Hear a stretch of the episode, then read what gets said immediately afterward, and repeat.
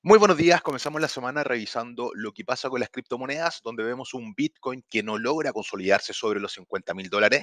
Al parecer, el Bitcoin tiene muchas, muchas ganas de ir a testear ese soporte entre los 40 mil a 41 mil dólares. Actualmente cotiza levemente bajo los 49 mil. Situación similar vemos en Ethereum, que no logra consolidarse tampoco sobre los 4 mil dólares y cotiza levemente bajo ese nivel de resistencia. Así que muy atentos, pero al parecer vemos presión bajista para esta semana para las criptomonedas. Respecto a las bolsas, después de marcar nuevos máximos el día viernes en el caso del S&P, el día de hoy vemos que continúa este rally alcista, eh, vemos todos los índices americanos cotizando en positivo, en promedio subiendo un 0,3%, situación muy similar en Europa, donde destaca el DAX con un alza de 0,7%. Recuerden que el día viernes tuvimos el dato de inflación, en Estados Unidos está con la inflación más alta de los últimos 40 años.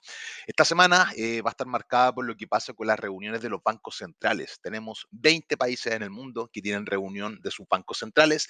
Dentro de esos tenemos la FED y también el BCE, el Banco Central Europeo. El día martes parte esta reunión de dos días de la Reserva Federal. Muy atento a lo que pase el día miércoles con la decisión de tipos de interés y también con la conferencia de su presidente Jerome Powell.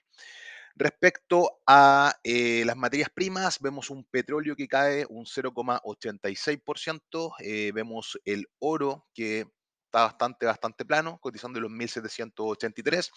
Y un cobre que quiere recuperar los 4.3 dólares la libra, eh, levemente bajo ese nivel, subiendo un 0,13%. El día de hoy no tenemos grandes referencias en el calendario macroeconómico, sino que el mercado ya se prepara para estos datos que empiezan el día miércoles en Estados Unidos con la Fed y el día jueves con el Banco Central Europeo y también a todo lo que pase con la nueva variante Omicron respecto a los nuevos casos que se vayan desarrollando en el mundo.